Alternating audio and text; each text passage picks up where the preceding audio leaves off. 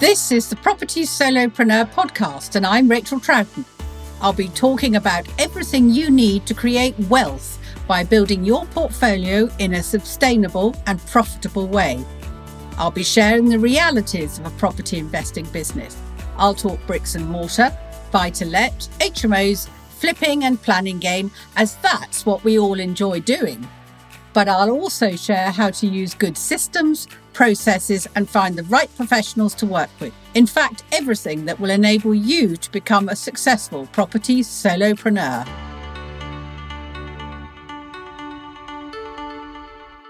Well, I'm very lucky today because today I've got Elaine Hughes talking to me about disability in property world. She's a disability advocate. If you've not found her before, go and look her up on her Facebook page. Very interesting things about various groups going to court, etc. But she's not just somebody beating a drum. She's got a background of disability, having worked with the Department of Works and Pensions for over 10 years before she was medically retired. So it's not just her story she's got such knowledge that we're going to tap into her today to find out all sorts of things. And in fact, when I had my original conversation, I thought, oh, wow, this is far too big for one episode. So we will, as I say, going to be recording another one with her on a slightly different subject, which will be slightly more user friendly for what we can do. But today, it's all about the generalist stuff. And in fact, once I get her to introduce herself, we'll hear why she has really first hand experience of disability and living. Now, would you like to introduce yourself so that people can hear more about you?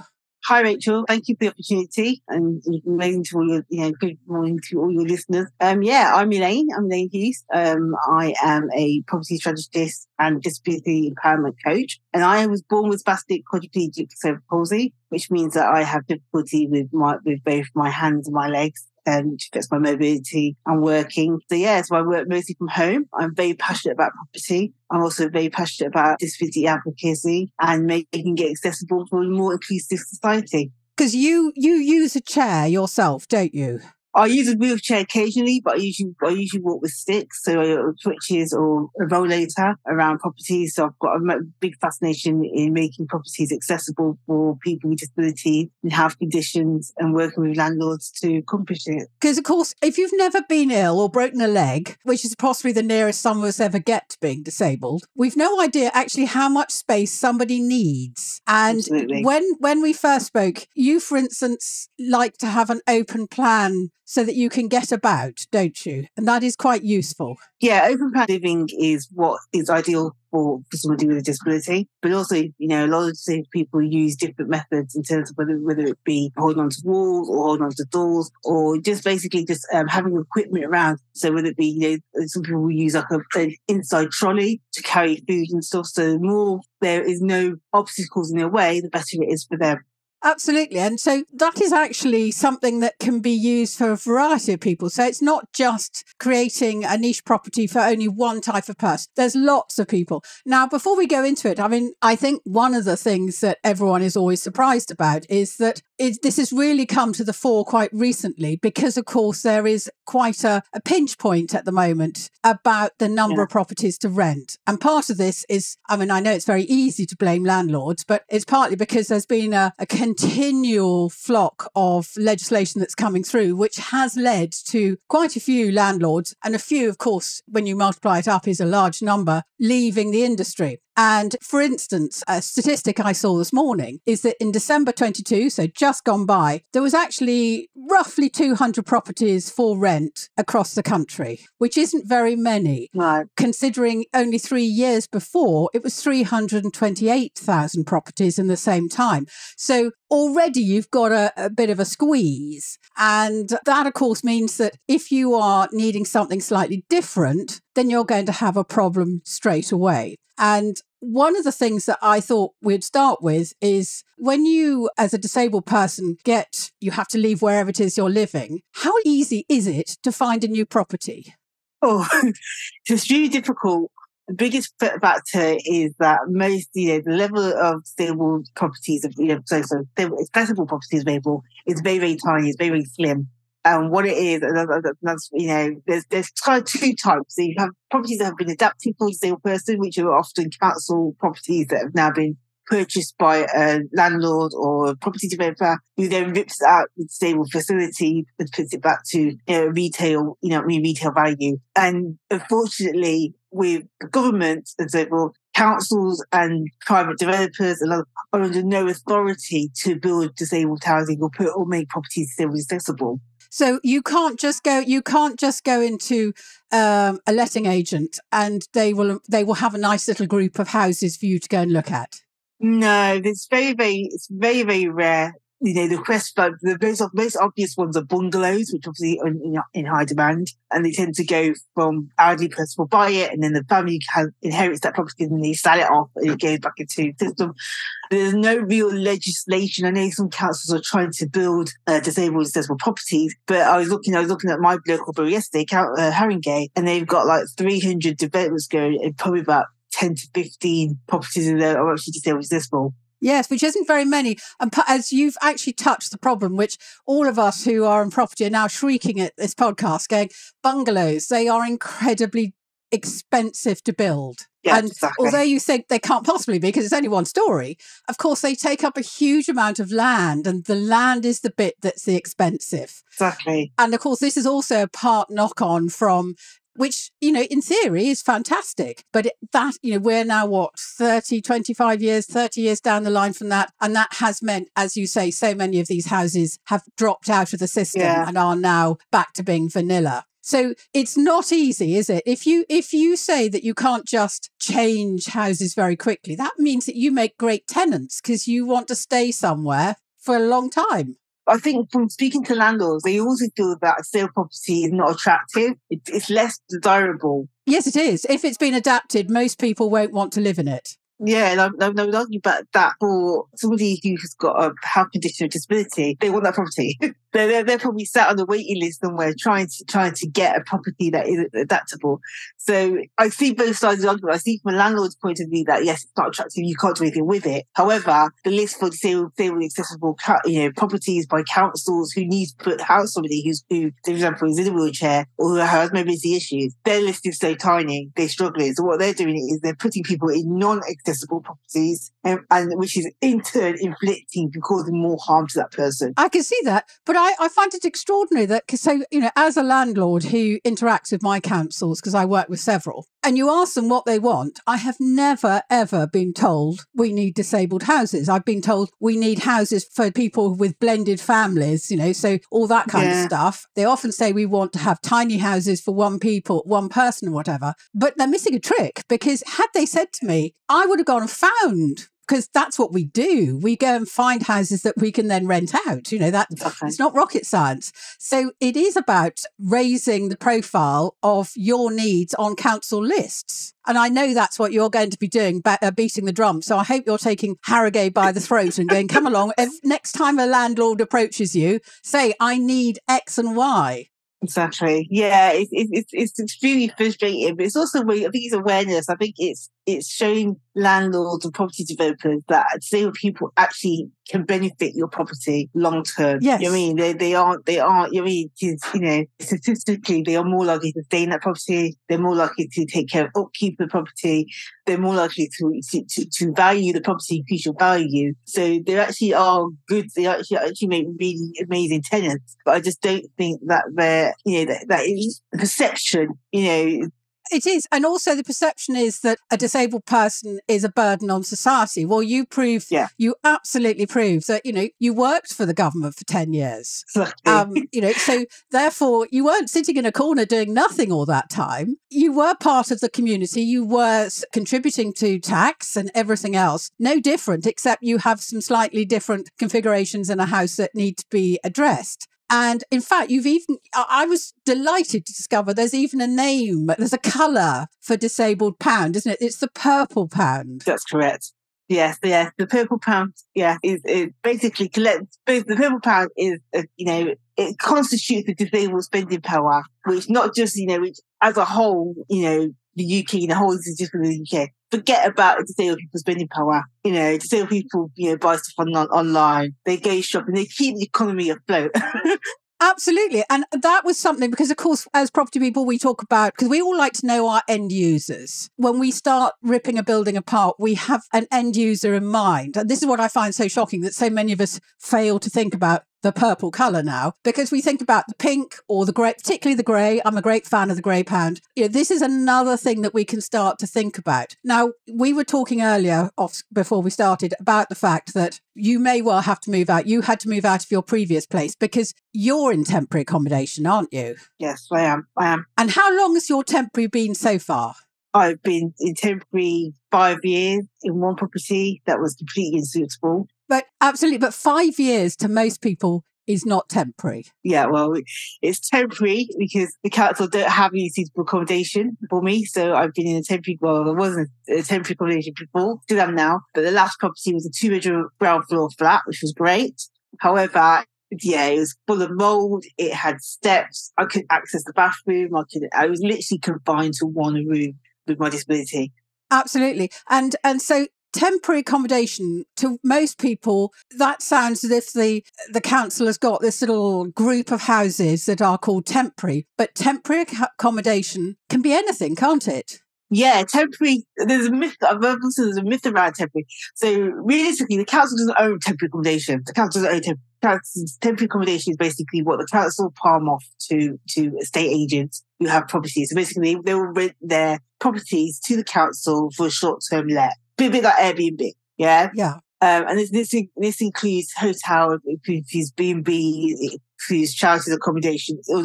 So you have no control over temp. So when my landlord that I lived in my, previously, he decided that, you know, because of my adaptations that were, were, were needed, he wasn't going to do it he gave me the eviction to, to leave the property, which is fine. We had to be put into accommodation. So I had to fight to get into the place at that point. They wanted to put me into a hostel and the B&B. And I had to express to them because of my health conditions, I could not go to a hostel or an Airbnb. And luckily I looked out. Someone was supposed to turn up for the property and they didn't turn up. So I was next one on the list to get that, get that property. There's, there's a bit of, a bit of luck there. Some people aren't that lucky. no. And, and what, what I must say here as well is there is a perception that disabled people always come in singles. You're a family, aren't you? I'm a family of I'm a family of my daughter, and that is very true. And also, we, we come with we come with animals, we come with, with carers. We also carers still come with packages as well. Some people have packages of care. We have social workers, we have community workers. So it's not just oh, we stick them into a B&B. You know, the upheaval of doing it is really quite traumatic. It's quite a traumatic process because when you move into temporary accommodation, we weren't allowed to take any of our belongings. We had to start everything off and literally turn up with just what we had on our, our backs in the suitcase. That's very, very hard. Yes, extremely hard. Extremely hard, especially when you live somewhere, you've got a life and then suddenly you're reduced down to a couple of suitcases and you're not allowed to take your personal possessions with you. And then you've got to find the whole case of, you know, storage accommodation and all this kind of stuff, which is, is an expense. So if you've got disability, like the average cost of somebody with a hidden disability is around about £5,000 a year. The average uh, average extra cost of somebody with a physical disability is anything between fifteen to twenty thousand pounds a year. That's quite a considerable amount. And I was interested, it's past my research, I was fascinated to discover, of course, that there are hidden problems of being disabled. It's not just the fact that your arms and your legs don't work properly. It's the fact, for instance, you can't have your hair done by yourself. So yeah. you're going to have to these this is what's the hidden stuff in and that to me hair hair is something every woman can understand. But that's not just a case of you not being able to do your hair because you can't get in the shower because you've only got a bath. But it may well be that you, even if you had a shower, you would still have to go out and have it done elsewhere or someone come in. Exactly. So you've got to have a bathroom that another person can work alongside you, for instance. Exactly. Yeah, you've got to have it's got to think about logic. So, for example, for myself, so I do the hidden cost of disability can be anything from if, say, for example, you you are you know you have a, a food intolerance, you may be buying gluten free products. If you are, like you say, for me, I have, I have to go to the hairdresser or get a hairdresser to come in and do my hair. You know, having someone to come in and do pedicures and stuff like that because you can't get out.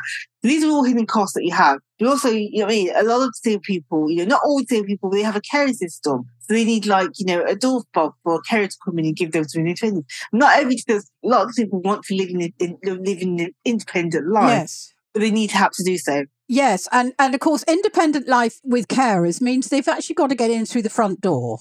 Exactly. Now you can't leap up from your chair because you're disabled and whiz at great speed to open the door when the doorbell goes.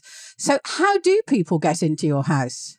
So I'm very lucky that my um we've got a, a fob fitted, so the carers can use a fob a swipe system to come in to the to the to the door and get in that way. Some landlords do not allow these kind of small changes to their property, and this can sometimes be, be life or death. Because if the carers come in, they have to wait for the person to to get in, especially if they're elderly, get up and open the door. This then can cause to to, to the person falling over, causing an injury to themselves and all these kind of things. There's a bit about so it's all about strategic planning and thinking to yourself, how can we make it easier for that person who may have a physical disability or even a hidden disability? How, how, how can we make it easier for that person in property?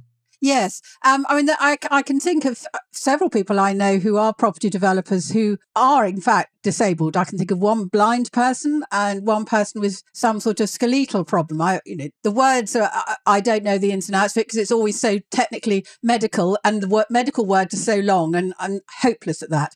But they probably work within their own areas, but there just aren't enough of it. And I was thinking if, I mean, I can see that for a short term landlord who's only in it really for, you know, a couple of years, 10 years at the most, then this is not going to be a niche that they're going to particularly want to work with. But if you're a legacy business, you, you know, there are people who are setting up companies that they know, for instance, they're going to hand on. We, we, for instance, know, well, I'm second generation on some of our properties and our son will take them on. Yeah. That's the kind of person and landlord who can go, no, this is going to be for me. Because I mean, we, we have agricultural tenancies they are, to all intents and purposes, a bit like having a disabled person in that once you're in, you're in. You're not going anywhere. And in fact, one of our tenants is Yeah. well over 40 years plus in the building.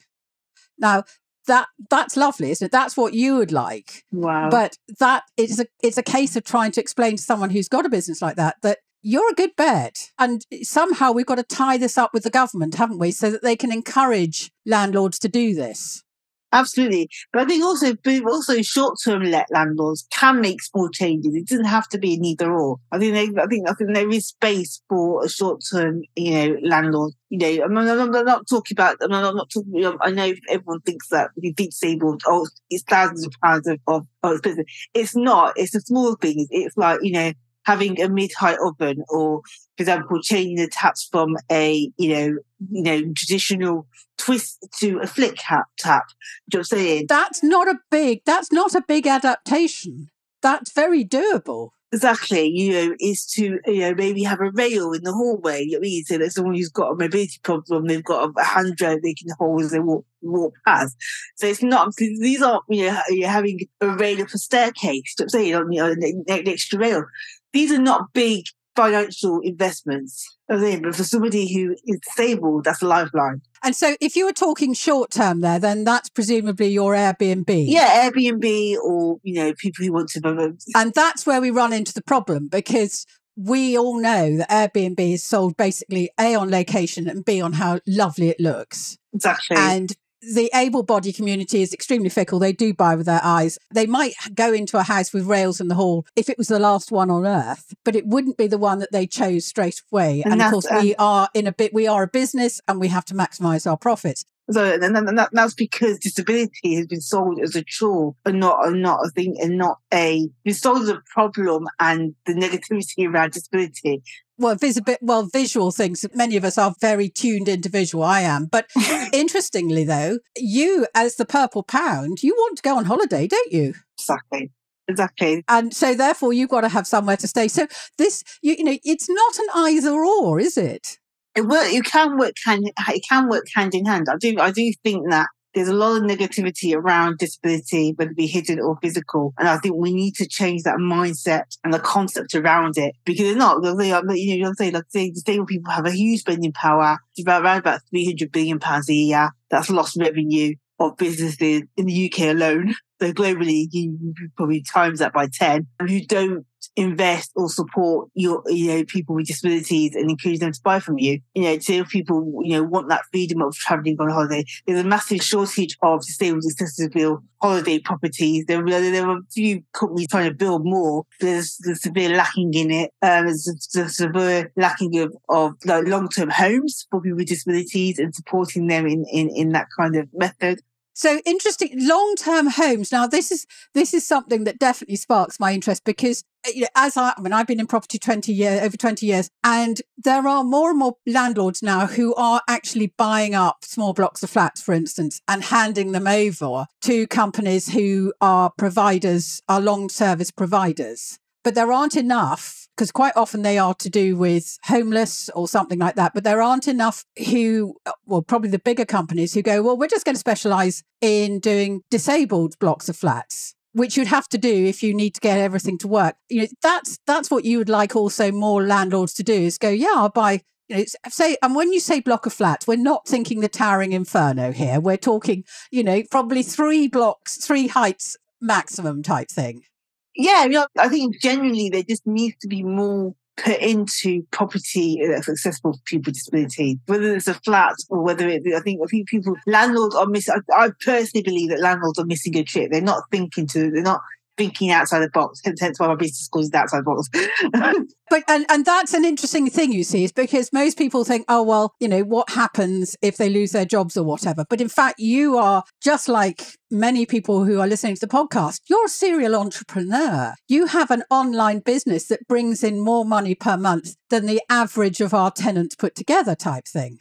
Yeah, I mean, I'm, I'm self-employed. A lot of just, that, again, to that myth. A lot of disabled people work or are employed, say, in some way, whether that be self-employment or whether they're working part-time or a lot of, lot more disabled people want to work, but the facilities aren't there. So whether that be in their workplace, whether that be in, you know, in the, in the, in the role they're doing, and also with the pandemic, you know, before the pandemic, I, I, was screaming for companies to allow disabled people to work from home. Pandemic hits, and then suddenly everyone's working from home. After years of me screaming for it to be people, uh, for companies telling me, oh, we can't let people work from home. There's no facilities. Boom, pandemic, everyone's working from home.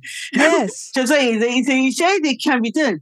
So I just think it's that, you know, and there's, there's, there's, a recent statistic out that one in four employers will not employ somebody with a disability. So if you put that statistics to landlords, how many landlords will not rent to a person with a disability because they, they assume that they're on benefits or they're not working or they don't have any income coming in when in fact I mean, that, that may not actually be the case. Yes, I, I think I think it is a case of seeing the person behind the disability. Exactly. I know that's a terribly hackneyed phrase, but I think if people stop thinking, eh, you know, and closing down the idea and take this niche very seriously, I think I agree with you. That there is definitely the possibility that there are some people who could create some extremely nice houses and find that they are financially sound and worth investing in. I mean, it's very difficult, I think, for a, a newbie landlord. And I think this is possibly not so well understood in the outside world because there's been years of low interest rates and it's always been, oh, those wicked landlords, they're getting all that profit and they don't hand anything back. But of course, coming up alongside that was this huge, as I say, large change in regulations, one of which is our mortgages now are not deemed a tax break when they are looked at at the end of the year for tax purposes, they're actually deemed to be a profit. So not only have I paid X amount of pounds to a mortgage company, but I'm now being told I have to pay tax on that because it was technically money coming in, which has meant that if you are a new landlord, your abilities, your wiggle room for being able to do lots of changes is probably not very great. If you've been in the game a long time or you've got a property with no borrowings on it, it's probably easier. And so, therefore, I think that's causing a problem. And I think that it may be one of those things that we've just got to keep pushing. It will take a little bit of time, but perhaps it is one of those ideas that you can change the government's viewpoint on what is a reasonable tax break for someone providing a long term home to a disabled person of whatever type it is. Exactly. Because you want those long tenancies, don't you? Exactly. No, there, there is there is a there are a few landlords that I know of who have who have applied. There, there, there, there is a thing called the the disabled facilities grant, and I know a few landlords have started applied for it. So they've got a long term tenant in there who's got disability. Their conditions got worse, and they they've got so that means that, that they've had been able to convert the house into a you know a you know, bathroom downstairs or whatever to make that person's life a lot easier. And that's paid, that, that's what the £65,000 That's on a check, you know, for property. And obviously the, the, the landlord will make, make the money back off that property because it, it, has, I mean, you know, you know the, the, the tenant's long-term uh, tenant in that property. So just to clear that up, they get the grant, they can do the works, and then they've got it's basically they're locked in. Yeah, they're locked in, so they can't sell property for five years. I believe the government are looking at it used to, used to be primarily for people who own their own houses. But I believe the government are now looking at it to expand it to landlords because there's such a shortage. So basically, they would get that they would get the 65,000K. The person, property must be disabled. they have to be assessed by occupational therapist and all, that kind of thing and is improved and all that kind of stuff. And then they, they, they, they that's the person's, the person's property. The caveat is you can't stay for five years. But that would help. But even, but even, even, even if you weren't to get that route, you know, um, there are, you know, like taking taking a, a bath out and putting a walk-in shower makes a difference. There's still, it's still, I mean, obviously now we're going through a phase of, of interior design and people love to have their walk-in showers. No different for the person. you know what I mean? Or turning, or turning it into a wet room that could, could potentially help somebody with, with, with, with a disability or healthcare. So absolutely. What you're talking about here is we've got a branding problem, haven't we? Exactly you know, I, it was quite interesting that after I'd spoken to you originally, I realized that actually I'd done exactly what you've just said. I have what's now become a disabled tenant. They weren't when they moved in, they got a life changing illness. And you know, they asked for the bathroom to come to be taken out and for a walk-in shower to go in. Now, my original idea was, well, why on earth would I do that? I've just put in a new bathroom, and and and I, when I bought the property, it didn't. It had a shower because it's tiny. And I yeah. put a perfect little bath in there. It was gorgeous. Anyway, they were a great tenant and they'd been there, what, five years already. So I thought, well, did my sums and I thought it's cheaper to put a shower in there, take the bath out than to evict them and do all the usual things. Yeah. Well, they've been there again. I think it's now six years on from then. Oh, wow. So it was actually a very good investment. But it is about pointing out that showers now are probably more water effective and in climate change and all these other things. It's not such uh, you know, a drama taking a bath out exactly. than it used to be in the old days. Exactly. I mean, and, and bear in mind that the council provides a lot of things. So they, they provide like, you know, um, you know, uh, like shower chairs and stuff like that. But, you know, so, so my property that I'm moving into now, it, it's still temporary, but I've got a walk-in shower. So for me, that makes a huge difference because it's one big wet room. So I don't have to worry now about falling over the bathtub. I don't have to worry about, you know, I mean, you know, obviously I've got like slip hazards and stuff like that. But the only thing that's missing now is rails in the shower. Now I know, I know, you know, it does it appear to be attractive? You also get, you also get get like removable rails and stuff like that. But it's just better for me. You know, I feel better as a person knowing that I can do some. It gives me a little bit more independence back. And I just think that it comes to having someone like me come into properties and say, okay, look, tweak it here, tweak it there. I'm not saying to you, you have to go in and knock the whole thing down and start again. I'm just saying sometimes it's small things like, you know, maybe put a ramp, put, put, put in a ramp up to the door. You know, it's not, it's not, it's not a huge amount of money. You know, putting, you know, if you've got a patio garden, maybe putting a ramp into the garden, it's a little bit of extra wood. Okay. I mean, it just makes, makes that big difference. People, you know, I had a, a, lady that I was speaking to the other day who's got an autistic son. Her landlord's very good. They're now looking at ways that they can make their garden autistic friendly. They managed to secure money from a charity to pay for it. So it's not coming out of the landlord's pocket. It's coming out of a charity's pocket to make her garden autistic friendly for her, for, for her son.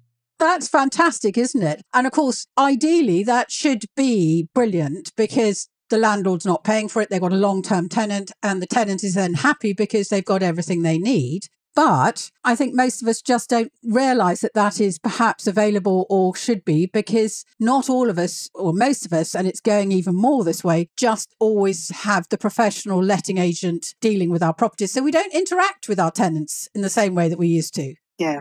Exactly. And, and that is, I mean, that it's it's it's very sensible for us not to. There are there's so many rules and regulations now that there's no way we could keep up with them. The, the letting agent is the professional person in this whole thing, but perhaps they should be asking more of the landlords and knowing more about disability themselves. Exactly. So say, I think there's just such a lack of education to it that people just don't realise. Yeah. And I mean, I, I think, I, I, think, I think people feel like it's a choice, not. Absolutely. Now, we sadly can't go on chatting for all days. And we, I'm going to have you back where we're going to the next episode when I talk to you, we're going to be talking about what are the kind of small adaptations and big adaptations that, you know, can make the difference and make a landlord's property absolutely fly off the shelves, frankly, because they, there are tenants out there waiting for these properties. I'm, we're not talking about stuff that's just never going to be rented out. It will be full. You you know that. Oh yeah, absolutely. You know, I'm not, I'm not saying that I'm talking to the people in the Zoom community. They want properties. They, they're crying out for properties. I mean, they are are struggling for long term lets. They want they, they, they make good tenants. You know, they want they want to be able to support, and also they want to work with landlords. So it's a case of saying let's have that conversation and let's break down these stereotypes and let's have landlords learn about what they're doing and get more people in there because obviously, you know, we've got a housing crisis in the UK. You know, there's no, there's no, there's no law or, you know, the, the Conservative government and both the Labour government did not pass regulations where, where they are forcing to stay, where they're, where they're forcing landlords or asking landlords to build disabled accessible properties. There's no law for it. So let's, let's, let's put it, let's get some stuff in place and help these people. Well, it's not just a case of asking people to build it because if there's no money in it, no one is going to build it with the best will in the world. We've already seen the fact that the housing operators building for able bodied have stopped building because they're too expensive now to sell out the other end. And you can't, you know, they're going to go bust if no one can buy their properties. But it is just a case of A, finding another way of getting more disabled people onto the property ladder themselves, which is a whole new conversation. Uh, yes. But I know it's one that you are very keen to have. And secondly, as we've been saying here, just getting more of us investors actually investing in properties that you can all live in and live for properly fulfilled lives without having to wait for someone else to help you. That's which, you know, it must be uh, just to sit in temporary accommodation, you have to put your life on hold. And that's not what people want. Oh, yeah, it's horrible. It is, yes. Well, thank you very, very much for having found the time to speak to me this morning. And I know that you're going to give me your details so people can find you in the show notes, where, which is do you have a, a Facebook group they can find you or where would they look? Yeah, my website is www.elainemh.com. So, yes, if you go on my website, everything's there. Um, if you want me to come in, have a chat to them about disability or speak to some, you know, some landlords, by all means, please reach out and, get in touch. Like I say, you'll have all my details. So, yeah, thank you for the opportunity. Yeah, we're we're getting together to write a checklist which then both of us can put out to our communities about the sorts of things that you need and our landlords can work on. Because as you say, some of it's very simple. And then we should be able to make a difference, which is what it's all about. Because interestingly, most people who come into property, yes, you know, it is a good way of making money, but most people are coming to do it to make a difference in one form or another. Because quite frankly, you could make just as much money putting your money in the stock market at the moment and doing absolutely nothing. so, you know, there you've already got a group of people on board who are quite interested in this whole concept of building and doing stuff. So, you know, let's work together on it. So, as I say, thank you very much. Thank you. Thank you for your time. And yeah, let's, let's make a difference and make a change. Well, I hope that gave you as much food for thought as it did me. Many of us investors have just never thought about the way that we could niche into the disabled market because it is about giving back to another area of society that perhaps we just haven't thought about. If we're willing to think about holiday lets or serviced accommodation, why not think about this? And as she mentioned, it doesn't have to be either or. But as I say, we will be returning to Elaine in a future episode. Thank you for listening to the Property Solopreneur podcast with Rachel Troughton. If you want to create a professional and profitable property business, download my property business checklist now at racheltroughton.com slash checklist.